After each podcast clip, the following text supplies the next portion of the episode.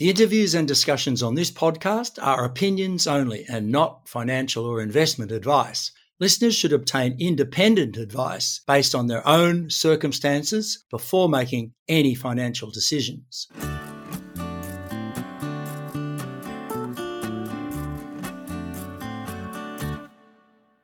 Hello, I'm Peter Strachan. Welcome to Stockhead's Rockyarn. Frontier Energy is firmly focused on a renewable energy future.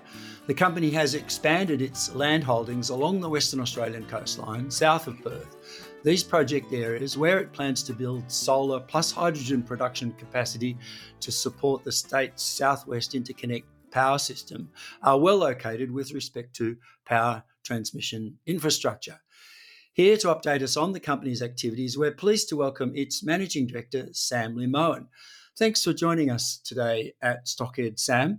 Can you just outline Frontier's concept for building a well located solar power plant with energy storage in the state's southwest? Well, firstly, thank you for having me on the podcast, Peter. It's wonderful to be here. By way of introduction, Frontier Energy is developing the Bristol Springs Renewable Energy Project located 120 kilometers south of Perth. And one of the key aspects of Frontier Energy's Bristol Springs project is its location. Now, it's located on the heart of the SWIS and it is surrounded by critical infrastructure. One of the key attributes is securing a connection onto an unconstrained part of the network. Stage one of Bristol's of our Bristol Springs project is to deploy 120 megawatts of solar connected onto the Southwest interconnected system. Now, essentially, what that means is that we'll be selling our energy into the wholesale electricity market in WA. Now, our solar project it performs really well during the peak energy pricing uh, periods, which is the morning peaks and the afternoon peaks. And what this means for us is that here in Western Australia, there's been a significant transition to renewable energy. And average prices over the trailing 12 months in WA averaged around $86 a megawatt, a megawatt hour, which is a 43% increase over the trailing 12 months. And over the last two years, that's a 76% increase in energy prices. So, stage one of our project is to deploy the 120 megawatts of solar and actually capture the advantages of being connected onto the grid and these higher pricing periods during the peak periods. So you'll be selling your power wholesale uh, throughout the day from like seven o'clock in the morning or six o'clock in the morning in the summer, right through till five, maybe six o'clock in the afternoon in the uh, in the summer.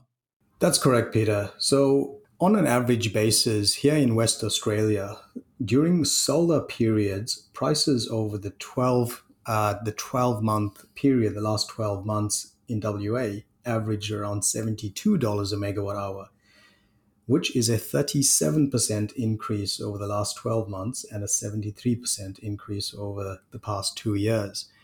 So, in summary, the average energy prices in WA have increased up to 80, $86 a megawatt hour, and specific to solar energy, we've seen an increase up to $72 a megawatt hour. So this provides a really good opportunity for Frontier Energy to deploy its solar as a stage one development project. Yeah, so at this point, has Frontier looked at where it's going to source the materials of construction, like solar panels and other infrastructure for the project? Yeah, so Frontier Energy, earlier in the year, we completed a DFS. And what we are currently doing is a study to update those numbers. So we are considering inflation and any changes in import export fees, etc.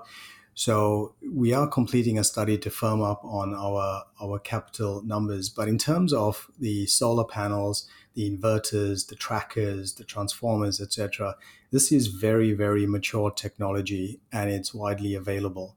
So we are working to update our numbers and firm up on on, on these uh, the capital and firm up on the technology. Yeah, a lot of that equipment, as you say, is pretty much off the shelf. So that would be your first stage. Then, of course, you've got the the um, second stage, which goes into storing some of that technology in the middle of the day when often the power price can be quite low and then having that available for the peak periods from say 5.30 till um, 8 o'clock 9 o'clock in the evening so in terms of storage during midday periods when energy prices are, are low the first thing what i'll say is actually pricing have been on the increase during midday periods and that's largely driven by the increase in demand. So that is electrification of everything. So it's deployment of EVs, it's uh, deployment of new businesses getting connected onto the network, uh, more cooling loads, etc. So prices are increasing during the day. However, it's it still needs to move up significantly to make the economic case. So this is where storage during the day becomes quite important. And Frontier's strategy is to develop a hydrogen production plant. Now, what this essentially means is that during the day, when our opportunity cost is low, we can dispatch our hydrogen production plant and we can actually use water to, uh, to create hydrogen. And that hydrogen can be stored, which is long duration energy storage. The technology is very mature. And then, as and when required, we can then dispatch that hydrogen through a power plant to provide that energy back onto the grid. So, essentially, unlike batteries, which is great for short duration energy storage, hydrogen provides a long duration energy storage solution. Yeah, and what sort of uh, storage facility would you need there? Uh, these high pressure tanks for the hydrogen? That's right. So again, the technology is very mature. Today, globally, we produce over 100 million tons of hydrogen. We store it and we transport transport it globally. The fundamental aspect here is that hydrogen is produced predominantly from uh, fossil fuels, so it's carbon intensive. In the case of Frontier Energy, we've secured a connection onto the water corporation, the state-owned water corporation uh, Stirling Trunk Main asset, and we will be taking water from an existing desalination plant. So we've secured a 15 year contract for, for water and using our solar energy, which is 100% renewable, means that our hydrogen is 100% clean. It's green. When you burn it, you get two things you get heat and water vapor. So, the advantage or the difference between uh, Frontier uh, storing its power in uh, as hydrogen effectively, uh, or another project storing its uh, power uh, in lithium ion batteries is that the lithium ion batteries are good for like two to four hours, but your storage will be longer and potentially enable the project to be a power supplier 24 7. That's right, Peter. So let's let's look at the capex and just a high level look at the economics. We are currently studying a 120 megawatt dual fuel peaker plant, meaning that it can run on hydrogen and it can run on backup natural gas. In terms of the hydrogen plant, the hydrogen plant is proposed to be a 72 megawatt hydrogen production plant. And the dual fuel peaker plant is a 120 megawatt peaker plant.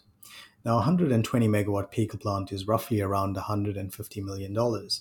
And if we had to deploy um, additional storage, so we produce the hydrogen and we provide storage for, let's just say, 14 hours of storage. So we can run 120 megawatts of power dispatched over a 14 hour period. That's roughly around 1,400 megawatt hours of energy being dispatched. In order for us to do exactly the same thing with a battery, we'd need to deploy a 1400 megawatt hour battery. And battery prices on average is around $1.9 million a megawatt. So that is, we're talking about billions of dollars to do exactly what our hydrogen plant and our peaker plant would do. Now, this is why batteries are very good technology for short term energy duration, for frequency control, for grid stability, but in terms of dispatchable energy and long duration storage, this is where hydrogen is much more efficient and economic to to deploy the assets and also to deploy that dispatch that energy. Yeah. Of course, there's flow battery technology, which is the vanadium redox and the zinc bromide, which have a, a longer duration storage, but also, I mean, they're quite costly to install. That's right. And battery technology is evolving uh, daily, um, and undoubtedly it'll continue to evolve. Uh, it does it does require maturity in price, and it also requires a substantial uh, footprint. So, Sam, the the the, the only revenue stream, well, the, the single revenue stream from this project is going to be the power you produce. Um, but the, the differentiation will be that the power um, over time, once you move into the hydrogen production, will be time shifted. So be able to uh, extract higher prices for that power you're producing and storing. That's right. So let's just unpack that uh, very quickly. So the solar stage one has three main revenue uh, revenue uh, streams. The first one being direct energy sales into the wholesale electricity market. And we can do that because we are one of the only companies to have a connection onto the grid. And we have a connection at an unconstrained part of the grid. Now, that energy sales, it drives about $16 million of revenue. And the second revenue stream is we create carbon credits in the form of LGCs, large scale generation certificates. And those certificates, they are on average trading for around 56 dollars an LGC. We were quite conservative in our modeling and used $45 an LGC. That drives around an $11 million revenue uh, as well.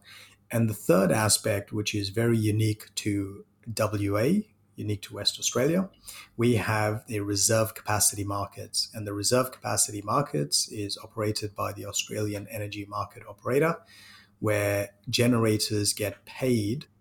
Um, at the moment, it's forecast to be $220,000 a megawatt. And for our solar farm, we forecast around between 10 and 20% of uh, our nameplate capacity to generate reserve capacity payments which brings us to around about a $30 million EBITDA. Now, when you consider $30 million EBITDA at a 15 multiple, that's a $450 million company just on stage one solar, notwithstanding that we have substantial land to increase over time to about a gigawatt and our connection capacities as well.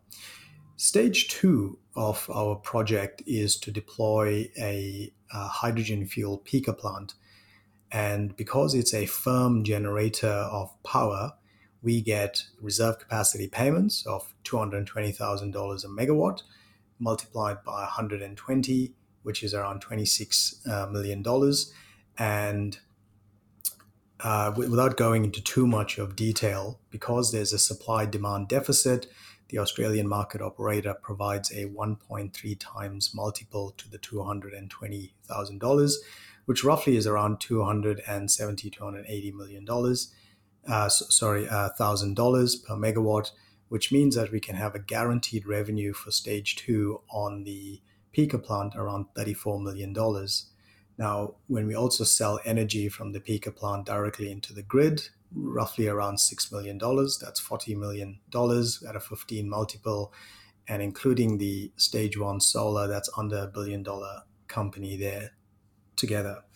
And then the third aspect of it is uh, which requires government support and subject to a subsidy from the Australian government, we will deploy the hydrogen production plant, which essentially captures our spill energy during the daytime, produces hydrogen, and then uses that hydrogen as fuel into the peaker plant. So I did go into a bit of detail there, but in a nutshell, that's the way it works. Yeah, no, that's that's fine. But I mean, once once you're in that position, should the the power price uh, drop below zero at any time during the day, you could actually be paid to take that power off the grid and turn it into hydrogen once you've got that electrolyzer in place. That's a really good point, Peter. So in the market, the hydrogen electrolyzer, because we are connected on, into the grid, uh, we can qualify for various ancillary services. So, on demand side, as you say, we can get paid to dispatch our hydrogen production plant and its energy storage. We can get paid for frequency control and ancillary services and non co optimized energy uh, essential system services. These are other revenue streams available to us in the wholesale electricity market because we have that grid connection. So, on my solar panel system, I get uh, during the day, I get $30 a megawatt hour for anything that goes into the power grid, three cents a kilowatt hour up until um, three o'clock in the afternoon. Will you be taking that price in the first instance, or will you have some uh, additional arrangement to sell power? Yeah, it, it, it's a great question. Uh, we benchmarked that in any case where we are not producing hydrogen and we are dispatching our energy into the market, we've benchmarked it against the lowest prices, which is rooftop solar. So you're referring to our definitive feasibility study that we published early in the year. And what that shows is during the daytime, we are actually arbitraging our energy. So, any energy that we are not using in our hydrogen production plant, we essentially use the grid as battery storage. So, by that, we can sell our energy at $30 a megawatt hour into the grid. And then at night, when we want our power back, we can buy it during off peak uh, periods. And that's on an average price around $68 a megawatt hour. So essentially, what we are doing is we are arbitraging our energy and we're using the grid as a virtual battery. So that yeah, that that uh, gives you and, and so what's the third stage uh, as you see for the for the development uh, past the the standard uh, solar plant and then the electrolyzer? How does the third stage uh, fold out? So, just to summarize, uh, stage one is de- deployment of the 120 megawatt solar. Stage two would be uh, subject to the economic you know, studies for the hydrogen fueled peaking plant. That's a key component for hydrogen because we need somewhere to put the hydrogen uh, as a user. Uh, so we need an asset to actually use the hydrogen, which is the peaker plant. The peaker plant is stage two, and then stage three would be subject to government subsidies uh, slash grants. We will deploy the hydrogen production plant. So those are the three stages solar, hydrogen peaking plant, and then the hydrogen production plant. So, how far has the company got down the sort of funding options path? I mean, you've done some fairly detailed feasibility work. Um, what's the, what are the funding options for this project? So, the federal government uh, announced a $2 billion hydrogen Head Start subsidy. So, the program is targeting um, a, a, a few projects. So it could be up to five projects to support in early stage uh, early stages of the hydrogen industry. The subsidy round opened up for an expression of interest uh, a couple of weeks ago, and it actually closes on the 10th of November. Frontier Energy is positioned very well to submit an application for that funding and we will be notified uh, by the end of January, according to government's timelines, on whether or not we make it through to the next round. The final round uh, following January will be due in June slash July, and following that round, we'll be notified whether or not we are successful in funding.